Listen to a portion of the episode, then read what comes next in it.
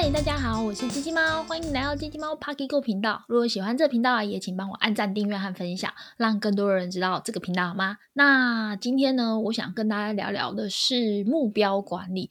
其实有些人在讲说，一年之计在于春，一日之计在于晨。那我们前面几集其实就有讲到回顾二零二二年，也展望二零二三年。那今天呢是元宵节，以中国年来说，我觉得就算过完年了吧。那后面就其实就要开始认真的去面对今年一整年所有的事物。我今天呢，就是想跟大家聊聊目标管理。不知道说大家对于二零二三年有什么样的期许？是不是已经设定好自己的目标了？不知道说大家有没有跟我有类似的经验？就是年初的时候设定了很多自己伟大的目标，可是呢，到年底再回顾的时候，就发现怎么达成率很低。我自己曾经有发生过类似的事情，那我后来就开始自己检讨说，那究竟要怎么样去设定啊，还有执行自己的目标才会是有效的？那我想。在这边，因为刚好元宵节也是新的一年的刚开始，今天来跟大家来分享一下设定目标的方法，我觉得还蛮合适，而且也希望对大家有一些帮助啊。我自己在经历就是目标的设定跟目标管理的失败，因为其实我觉得人在一路走过来，一定会有很多的梦想。那你当梦想要变成了理想，然后变成了被实现的过程，其实就是需要。去定定一些方法，定定一些目标，然后朝那个地方前进，等于是一个有明确指标、有一个目的性的地方。就像你在开车，或者是你要到某一个目的地的时候。你一定要有一些指标嘛，有一些方法可以到达。那如果你没有那些指标或方法的话，其实可能是会到达目标，只是说有没有效率而已。所以，我们今天这集就是要来讲目标的管理、目标的定定，以及怎么去执行目标可以有效率、有经济的方法，这样好吗？那我自己在目标的定定这个方法，其实。我试过很多，像曼陀罗法还是什么心愿版，各式各样。最后我会觉得，其实他们都很有用，但我觉得我自己觉得最受用的应该是巴菲特的二十五之五的这个原则。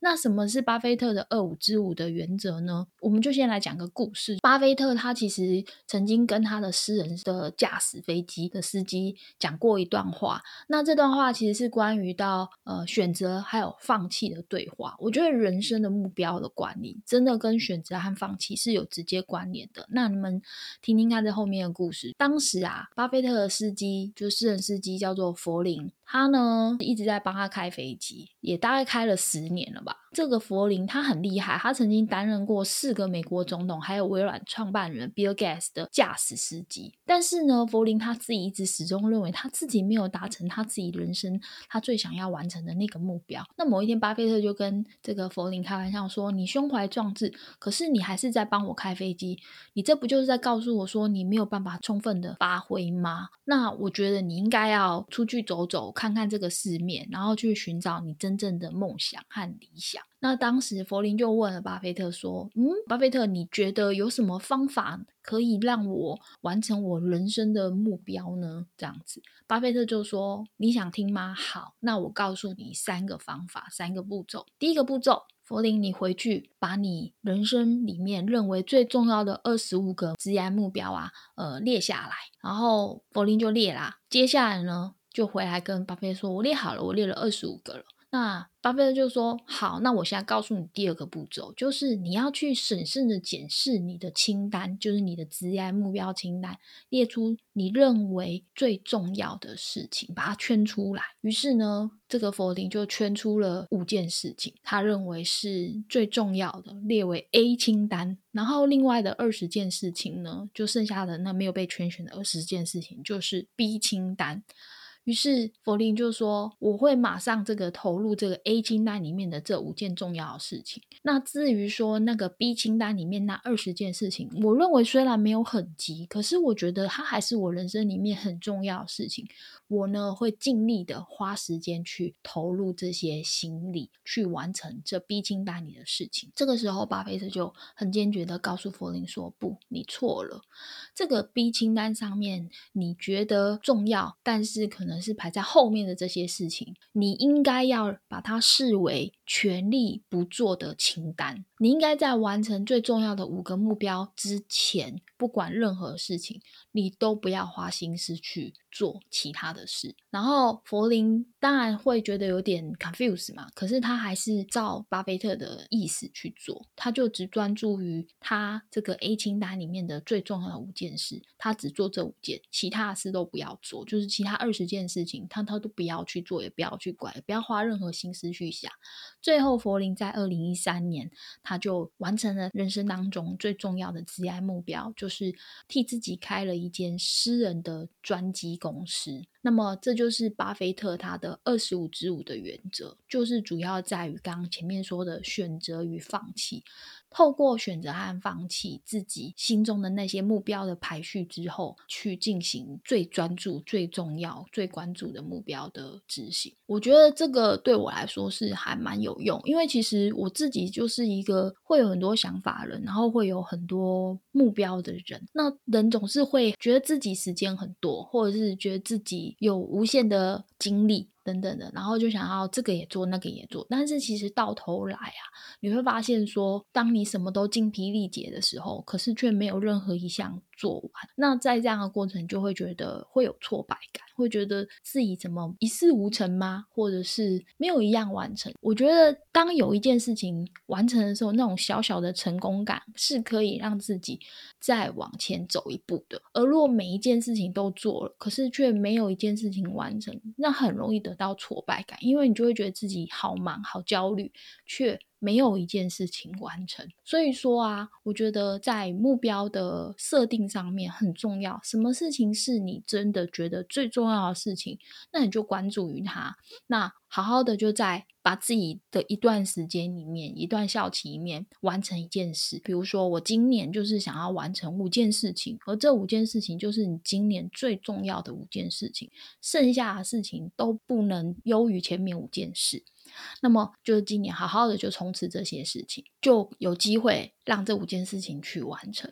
那我觉得巴菲特这二十五之五的这个原则最难的地方，就是你没有被选到那二十件事情，我相信他也会是人生里面觉得很重要的心愿清单，会很想忍不住去做。可是你一定要记得，这前面选的这五件 A 清单里的事情，绝对是你人生里更重要的事。那么剩下的那二十件，就是说我们刚刚说的选择放弃里面的事件。那这些没有做，并并不代表它不重要，只是说它在现在此时此刻的你的选择当中，它不是最重要的。好，所以说我们回顾一下，就是巴菲特的二十五之五的这个法则里面，就是它的步骤。第一个就是列出你认为最重要的二十五件事，然后接下来就是选出这二十五件事当中最重要的五件事，然后只做那五件事，而且没有完成那五件事以前，其他的都不要做，因为它的 priority 都不是最重要，这是最重要的事情，就是聚焦最重要的事就好。那我自己在用了这个巴菲特的二十五支舞啊，我也把自己二零二三年的目标做了一个清单。那我也选出了我二零二三年最重要的五件事。我有一件事情都还蛮私人，所以就不太适合分享。可是我可以跟大家分享一个，我觉得跟大家一定会很有共鸣的事情，就五件事当中的一件事，就是减重瘦身这个东西。我觉得很多人可能跟我会有一样，就是很多人都想要把自己失控的体重给找回来。我也是，因为我其实在这两三年当中，因为其实疫情会影响到我们没有办法正常出去运动。其实我现在回头想起来，我觉得那只是个借口，因为不能出去外面运动，也可以在家里运动；不能去健身房运动，也可以在家里运动，等等的。所以我觉得，嗯，这个因为受到疫情影响而变胖这样的一件事情呢，其实，嗯，疫情或许不是最重要的原因。因为如果你真心的想要做这件事情，一定会有其他的方法。原本的方法不能用了，但是并不代表就没有方法了，对不对？好，所以说呢，我二零二三年最重要的五件事当中的一件事就是减重。那减重这件事情，我就要来分享一下我怎么样去执行它。其实这件事情被列为重要的事情，其实是有一天，大概在二零二二年的年底吧。我的老板他很有趣，他就跟我说，他其实人本来也是有一点胖胖的，那他已经是一个有点年纪的老人家，大概六十几岁了，还没有退休的老人家。然后他就有一天，他就我就进了他办公室，在跟他报告事情。那他就跟我说：“哎，我发现你变胖了。”然后我就跟我老板说：“老板，我早就发现你变瘦了，你今天才发现我变胖吗？你太不关心我了。”然后他就一直笑。然后他就跟我说：“我跟你说，我跟你分享一个我减重的秘诀。”我说：“哦，什么样的秘诀？因为你知道，其实年纪大的人，他能够减重，而且如此健康减重，其实是很不容易，因为新陈代谢各方面，然后还有就是以他们的职位来讲，会有很多的应酬，会有很多身不由己的事情，所以我就很开心他跟我分享。那我也想分享给大家，就是他其实分享了几个很重要的重点，让他的目标管理可以这么顺利的。去达到，而且我到了今天啊，其实到昨天昨天上班嘛，我发现这一个过年回来，他没有复胖，而且他变更精瘦了。我觉得他的目标管理这件事情真的是，嗯，很具有说服力。他就很兴奋的跟我说，我做了一张 Excel 表。然后他说：“我并不像你们这些年轻人，这个 Excel Office 这么的会用。但是呢，虽然很阳春，可是达到了我的目标。”我说：“好啊，好啊，我来看看你的 Excel。”他 Excel 打开来就只有五个栏位，这五个栏位里面呢，他就写了日期，然后早上的体重、晚上的体重，然后再就是那一天最重要的。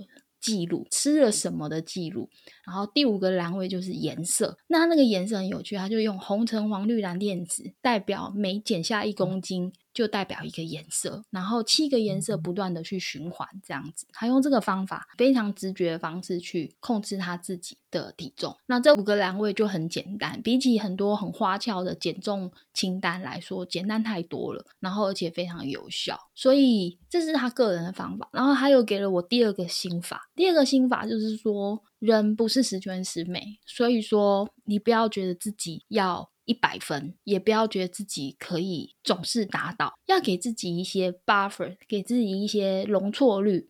他说：“我就是以一周为目标，那我这一周当中呢，我就是大部分的时间。”都要吃健康餐，然后他说什么是健康餐？健康餐就是用水煮的，少油、少盐、少糖这样的便当。他说，可是这样的东西其实吃起来非常难吃，因为他也是一个口欲很好的人。他说这样东西真的太难吃了，他根本吃不下去。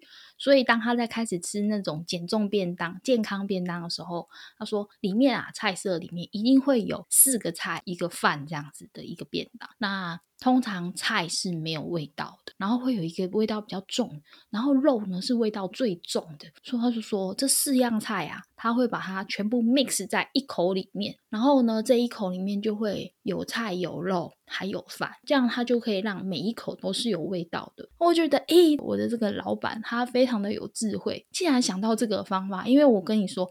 我吃到减重便当，我真的是有够讨厌，因为其实我本身就已经很讨厌吃便当这种东西了。因为我对于任何一种方形的器皿装出来的食材，我都很讨厌。我不知道为什么，我只要看到方形、长方形的这种器皿装的东西，我都很讨厌，我都很讨厌吃。所以我非常讨厌吃便当。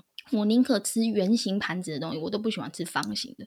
反正是个人的癖好，所以我每次看到便当，我的食欲都很差。尤其如果又没有味道的便当，我会更讨厌。但是当他说了这个方法之后，我大概隔天吧，我就问那个我老板的那个小秘书说：“你都帮老板去买哪一家便当？我要跟单。”我就跟着我的老板的脚步，每天吃他吃的便当。因为我认为一个执行成功，就是一个目标执行成功的人，在我眼前，他用什么方法，我跟单做，我就会成功。我认为啦，就是应该这样是最简单的方法。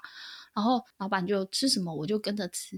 我拿到那一颗便当的时候，有够难吃，真的有够难吃。但是我想起老板的话，就是要用四种菜色，然后再加上饭，就是这一口里面什么东西都有的时候，我突然觉得天哪，这个便当变得还可以接受，好吃多了，就是不会很难吃。从第一口到最后一口，所有的味道都是一样，就是不会有。难吃的没有味道，也不会有超超级好吃，就是很平均值得把这个便当吃完。所以我觉得我老板给的方法很好，就是第一个就是有设定了这个减重表，就是他的记录表，一个就是他的方法，就是每天吃一样的便当，而这个便当吃的方法是有一点技巧。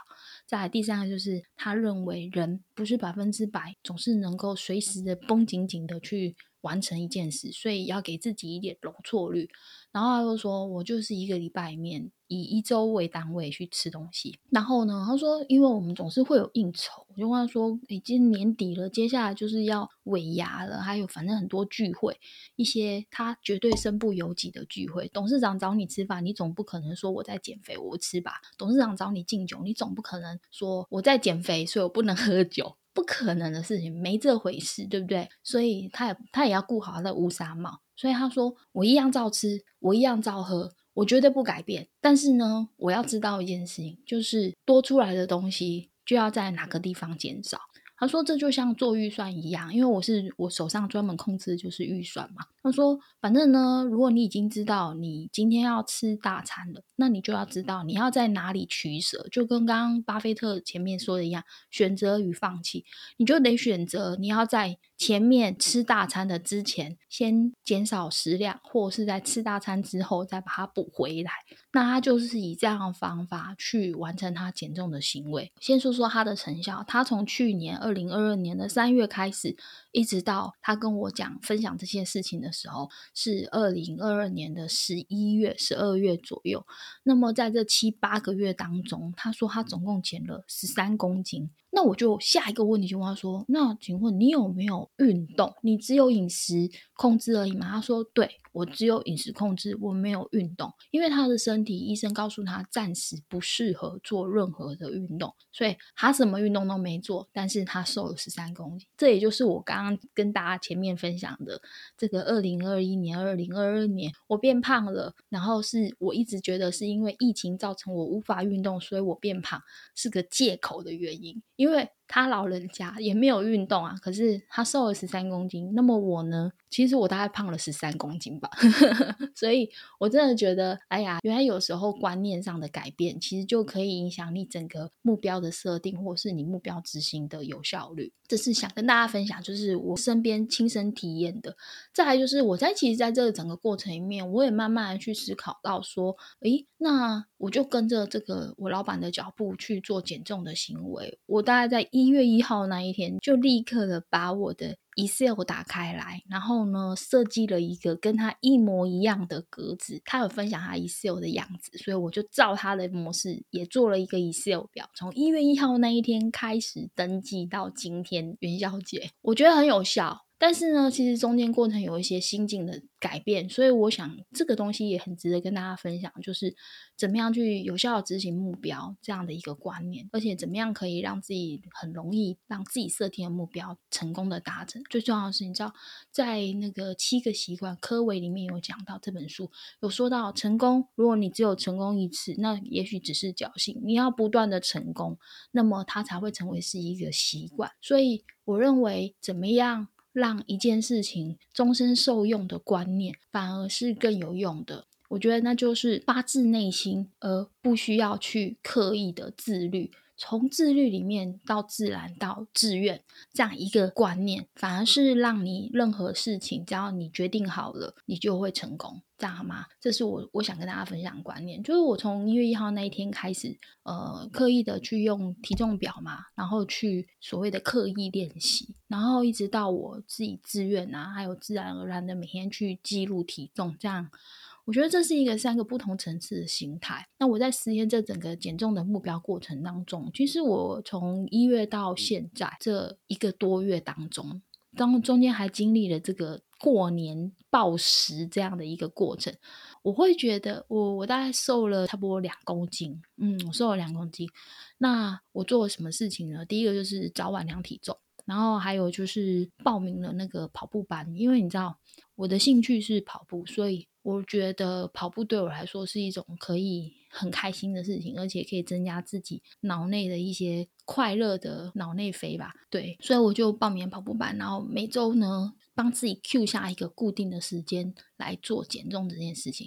那我觉得自律啊。自然还有自愿这三个东西，我认为最难的是自律，因为其实刻意练习就是所谓的自律的部分啊，它很难，因为你要改变自己原本不习惯的东西，或者是帮自己创造一个习惯，在创造习惯这个自律的过程里面，我就会开始学习关注哪一些东西是我可以吃，哪些东西不能吃的，然后我都把它记录在我的记录表里面。那呃，当时我的老板也跟我讲过这件事，他说啊，其实，在记录自己食物这件事情，他当刚开始的时候是很详细的记录他每天吃什么，可是他发现超难的，因为他怎么去记录都不 OK，他怎么记录都会觉得好繁杂。他认为有如果你把一件事情弄得很复杂的时候，反而越不容易执行。他觉得把事情简单化，反而可以把事情做完。所以他后来他最开始是每天很详细的记录吃什么，到后面他变了，他就是今天。跟昨天的体重相比，如果是在一个正常的规律之下，正常的减少的话，比如说他每天大概平均瘦两百克到三百克，他就不会去刻意的记录任何事情，他的那个重要记事上面就没有任何的记录，因为他认为那都不重要，在平均值之上之下的这个减少，他认为这就是一个正常的状态，就不重要。但是呢，他如果隔天看到自己的体重增加了，而且增加了不少的幅度的时候，例如说他有有一天他多了一公斤吧。他那天就记录下来说，他那天做什么，就是他那天喝了一个很营养的鸡汤，他就写了鸡汤。然后我就看他的那个记录的时候，我就说：“你那天喝鸡汤啊，你那个鸡汤一定太咸，就是含钠量太高。”他说：“对，没错，他也是这么认为。”然后，所以他就是把他那个最大的，就是他的那个 pick 值啊，就是一个高低振幅过大的、超出于常态分配里面的值呢的那一天的重要因素就记录下来。他用这样的方法，反而很清楚的记录说哪一些是他的呃重要改变因子、重要影响因子，那他就会去避免。去吃鸡汤，或者是避免去做什么，他透过这样的经验法则去改变，然后让他可以有效的去控制他的减重目标，这就是他整个从治愈的过程里面发现的，我觉得就还蛮不错。但其实自愈真的很辛苦，自愈是我觉得它是一种被高估的词，就是我们会以为说我们一定要保持自愈，然后才能达成最终的目标，然后就把那个自制力就跟成功画上了等号。但是我从我老板的呃经验里面，我就发现其实不是，因为就像我刚刚说，他前面就一直告诉我说，你不要觉得人是一百分，人人跟机器是不一样的。我们会有可能没有达成的时候，可是我们要想办法去设法去把它补回来，是一样。所以自律真的是被高估的词。我觉得它只是一个短期有效的东西，它有点像攻略，像我们在考试的时候的那种强记、硬记、硬背下来的那种短暂记忆的东西。自律就像是这样的东西，而但是它还是是被需要，而是必备的。当你呢，如果从自律这样的一个刻意练习的习惯里面，去把习惯变成自然的时候啊，我觉得就会让你舒服很多。因为自然就是所谓的，嗯，你自然而然、习惯性的去做，而且很容易、很轻易的去执行。像我老板，他就是把重要记事，他改变了一个方法，他知道他每天都应该要去 review 他的体重的增减幅，但是呢，他并不一定要每天去记录他吃下的什么，他只有在发生了呃。脱离常态的时候，他才去回想他昨天吃了什么，什么是他最重要的影响因子。这就是他已经把他的这个减重的这件事情，自然而然成为了一种习惯。那当他成为了习惯之后，其实因为我觉得每天都看到自己有一点点改变，一点点改变的时候，反而会很自愿的去做一件事，因为你知道这件事情对你有好处，而且做这件事情是很有乐趣，或者是说，呃，对于你最后的那。个目标达成，你看到你离你最后的那个目标的距离越来越近了，你就会越来越愿意乐于去执行你前面所有该做的事。就像每天记录那张表，每天去检视，每天去回想哦，然后发生了重大事件的时候，会去愿意把改变或影响的那个重要因子去诚实的记录下来。我觉得这很重要，所以。我觉得自律啊、自然还有自愿这三个东西啊，是很重要，很重要。那也用一个比较白话方式来说的话，就是我觉得自律就像是一种尝试，你会要去关注什么东西是好的。例如以减重来说的话，就是像我一开始就会试着去了解，呃，食物的卡路里，或者是每个运动减少卡路里哪一个比较经济，哪一个比较有效。然后我最爱的跑步是不是也是属于有效率的一种减重方式呢？等等的，那自然就我觉它就像是一种技术，就是一种 skill。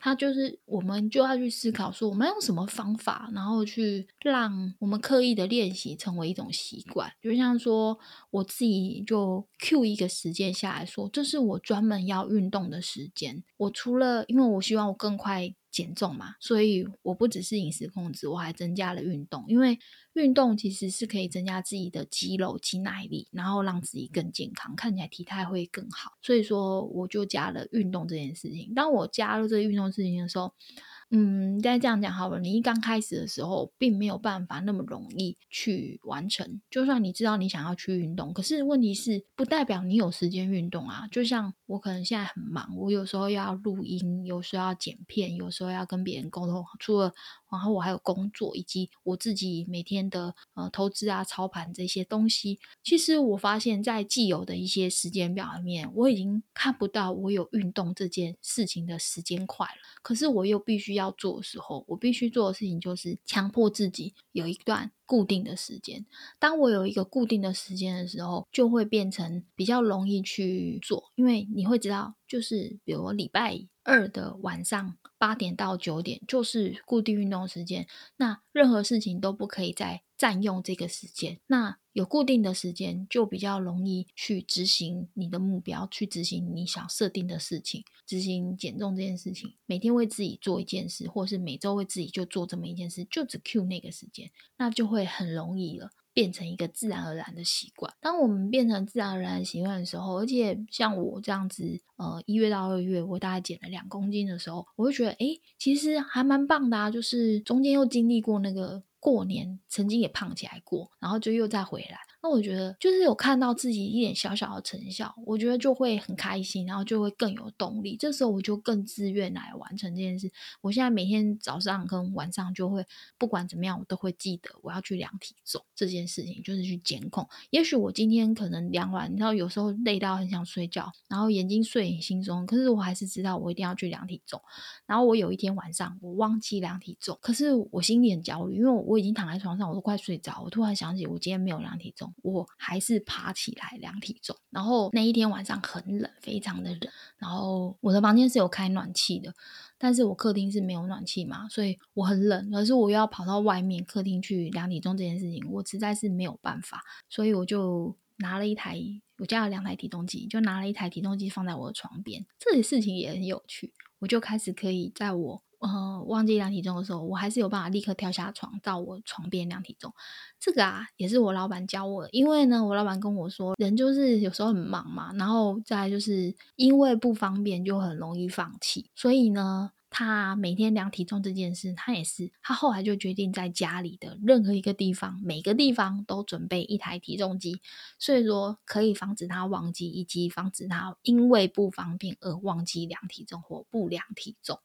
他每天就规定自己上床之前要量体重，下床起床的时候也要量体重，因为反正你上床或下床就在床边嘛，你永远会看到那台体重机，你永远都会量体重。我觉得他真的很有经验。就是他把他整个减重的心历路程都告诉了我，而且他发生过什么事情，他都用最简单的方式浓缩了，然后让我知道，让我有效的。帮助我减重，那我觉得他真的是一个在减重这件事上面，他给了我很多启发的一个贵人吧。所以我觉得自愿就像是一种艺术，就是你会知道你自己要做什么，而且你也知道你会想要做的更好。就是像我这样，现在在我家的客厅还有我的房间床边就摆了一台体重计，我随时知道，我也很自愿的要去量体重。好，那我讲了那么多呢，其实我想跟大家分享的事情就是，其实我觉得自律就是一个初期的一种呃强迫性的行为。但是啊，其实如果你想要让自己长期的呃有效、长期的成功，就像我刚刚讲的科伟说的七个习惯里面，你要让成功成为是你的习惯，那么自律，我觉得绝对不是你最好的朋友，反而是自愿。是你最好的朋友，而且啊，其实自律这件事情，它对于身体来说，长期来讲并没有好处。自律只是一个嗯方向，是一个起点，它绝对不是一个终点。你要让自己是在自愿的想做，然后让自己有内在的一个心情上的驱动力，那么你就才有办法。一直很久的去做，因为一件事情你喜欢，因为一件事情你觉得呃有帮助，那么你就会有机会一直往下走。所以呢，我觉得人不要强迫自己，但是呢，初期的强迫就是自律这件事情是有必要的。而如果你想要让自己长期的维持某一件事情的成功，或者是维持某一种习惯化，你要呃在当中发掘了一些乐趣，或发掘一些。好处，那么你才会有机会自愿、自动自发的一直做下去，打从心底的去喜欢或是认可某一件事情。那么到了某一个阶段里面以后，你就会不觉得这件事情对你来说很难。就像我在疫情之前，其实我都算是很瘦的一个人，然后我也从来没有觉得运动对我来讲是多么难的事情。我随时随地都在凹折自己，我随时随地都在消耗热量，我随时随地都在。嗯，保持自己的身体的健康，那只是因为后来疫情改变了，那我有一些思维其实也没有跟上，所以我就不小心变胖了。那我也希望说，在新的一年里面，减重这件事情啊，我可以赶快达成，然后可以赶快把我增加的十三公斤赶快瘦回去。好，那我也希望今天我这个自己个人非常亲身的经验，二零二三年的这个减重目标。第一个，我可以顺利达成，我也希望我这样的经验可以分享给你，对你有帮助。那如果你有什么想跟我交流和分享的，也欢迎你到 IG 来留言给我。同时也希望呢，呃，大家能够帮忙我，就是帮我按赞、订阅和分享。那有你们的鼓励是支持我继续产出更好内容的动力哦。那就先这样啦，拜拜。